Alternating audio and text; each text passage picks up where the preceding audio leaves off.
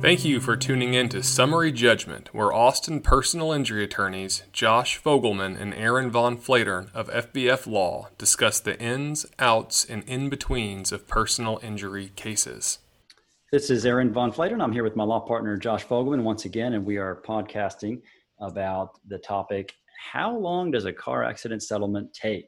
Uh, great question. I always tell my clients the longer it takes, the better your case, because uh, the, the, the really really small cases tend to be faster. That's a rule of thumb, right?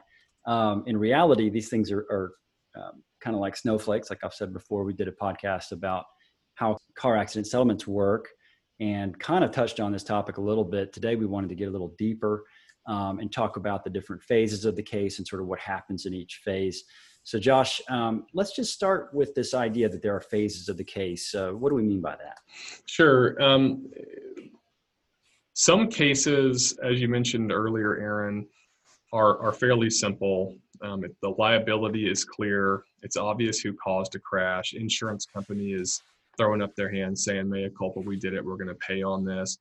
The injuries are very minor. A person might have a few medical bills and they're able to get the case wrapped up. Other cases, on the other hand, can involve extraordinarily complex insurance situations. They can involve incredibly complicated injuries with dire and significant long term consequences. We handle wrongful death cases that uh, open up a discussion with uh, an entire family of people about what their rights and options are. So when we talk about phases, uh, we're, we're sort of helping to give a general idea of what steps we have to go through in sort of a normal personal injury case before a person should expect to be in a position to start the actual negotiation with an insurance company. Because in my experience, that negotiation is not something that should start right away or, or even within the first few weeks or months of many personal injury cases. So, what, what is the minimum that has to be done before anyone should be thinking of trying to get a settlement accomplished. Yeah, and, and again, you know, some cases are so bad and the insurance situation is so bad that oftentimes it's just about getting the insurance company to pony up the money as quickly as they can so that we can beat some of the, you know, medical bills or hospital liens to the table. But generally speaking, in, in most of cases, at a very minimum, a personal injury case is all about the injury. The essence of the case and the essence of what our client should be seeking to recover for is going to depend on how badly they are injured and what their short and long term harms and losses are going to be. In addition to that, in addition to that, we have to understand some of the other circumstances surrounding the case, the very basic fundamentals of the case, things like what does the liability insurance situation look like? Uh, what is the what are the liability facts? In other words, how much money is there to go after? Does the person who caused the incident have their own assets? Are they accepting responsibility, or are we going to have to go out and, and do a thorough investigation and prove it? Um, and every case is very different in that regard. Um, so we have to spend a, a fair amount of time in many circumstances trying to just learn those very basics before we can even have a before we can have an educated discussion with our own client about what our recommendations are going to be as uh, to get the case settlement ready.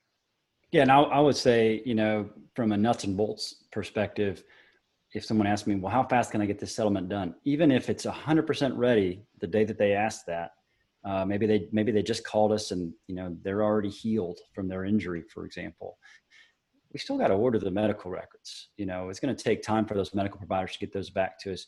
We might have to speak to the experts and get them to document better than they've documented in their clinical notes exactly what's wrong because doctors are focused on getting you healthy. They're not necessarily focused on documenting what this all means. So sometimes we have to go out and get them to document that. That, that takes some time.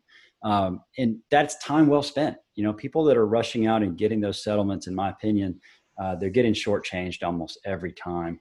And so um, I hate to say it to people because I know that you know we're in an instant gratification uh, world, and I think people are expecting to get their checks right away, and a lot of times they really need them.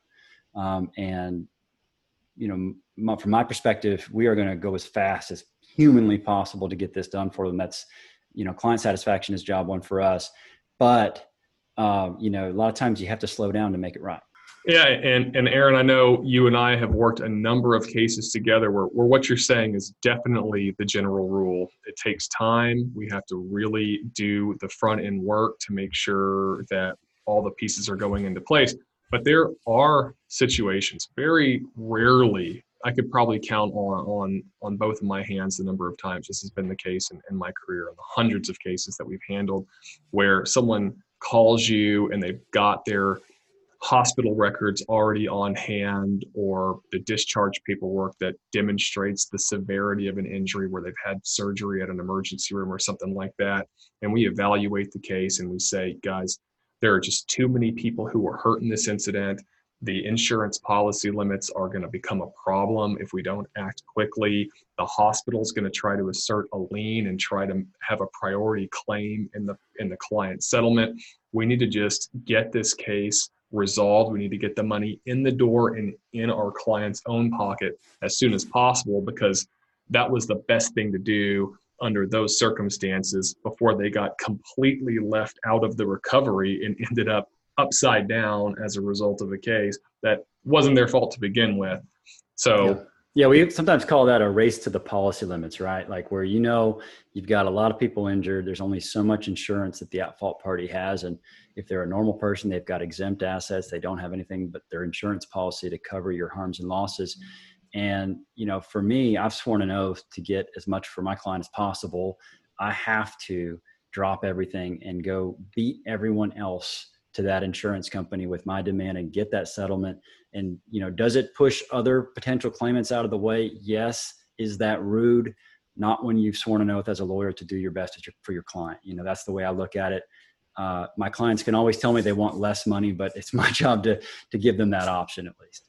Yeah that's right. And, and you know in most of the cases once we have a clearer picture and you don't have to always know every single detail about what the insurance situation is, but generally we can get a big picture idea of what the circumstances are. And once we have kind of a good idea of what the injuries are and what the long term, if any, consequences are going to be, that's really the time in most cases when you're ripe, when you're actually at a point where we can look at a case and say, okay, we've taken verdicts in cases like this that ranged from X to Y, or we believe that your case valuation should be from anywhere between X and Y. And, and we can start the process of opening the doors to a settlement negotiation. But I think what a lot of people don't understand is sometimes you don't just negotiate a settlement and, and move on down the road. In fact, many times an insurance company will just fail to understand the severity of the injury that a person has sustained and what consequences it's having on that person's quality of life and, and their economic situation. And so, what we do quite a bit when it's only when it's necessary, of course, but what we do quite a bit is litigate cases, file lawsuits in cases. So, I would t- kind of talk about that as, as phase two. Um, and, and, the phase two is kind of broken down into some sub phases. You have got to file the lawsuit, then you've got to go through the document and information exchange and take depositions, which is you know a, a interrogate somebody under oath but outside of court. And we talk more about that in a separate podcast. Um, trying to get the case resolved during the litigation, but ultimately that can result in a jury trial. Um, so, you know, where on that spectrum from from getting being able to get the case resolved very early on to taking a case all the way to a jury trial where on that spectrum your case lies is really going to depend on the facts and circumstances. And the best thing to do in that circumstances is just to get educated about you know what your rights and options are. Yeah we've never you know we've told our clients we're never going to push you into a lawsuit but we're going to tell you if we think there's uh, some balls being hidden. And with insurance companies and corporations, unfortunately, they do that. You know, we had that massive uh, sleep deprivation case uh, you and I worked along uh, about five years ago, and you know that thing just kept unraveling. The the more we dug at it, the more secrets we found that the corporation didn't want us to know. We had to have hearings to pull it out of them uh, to get the judge to order it. Uh, and you know, when we started that case, neither you nor I knew what we are going to get into. And so a lot of times clients are questioning whether litigation is necessary. We're not going to make you do it, but we're going to tell you when we think you should. And so when they're not valuing your case or they're hiding the ball, uh, for us, that's that's go time. We got to file a lawsuit. Yeah, and you know, Aaron, I think you'll agree with this. There are a lot of law firms out there, a whole lot of personal injury lawyers out there that will encourage their clients to settle their case prematurely. Mm-hmm. They they won't let the medical side of things develop. They're just looking to turn the case quickly so that they can get it off their books and get the get the next one teed up and, and knocked down.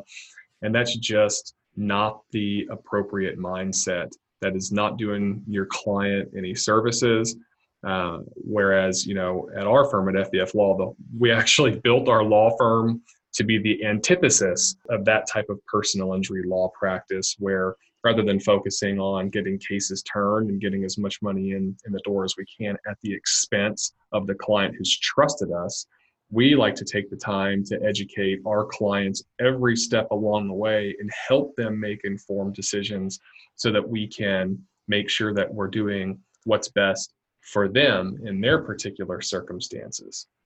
Well, that's what it's all about, you know, putting the client first. And at FVF, we have uh, always preached that everyone who works for us uh, needs to treat the client like family.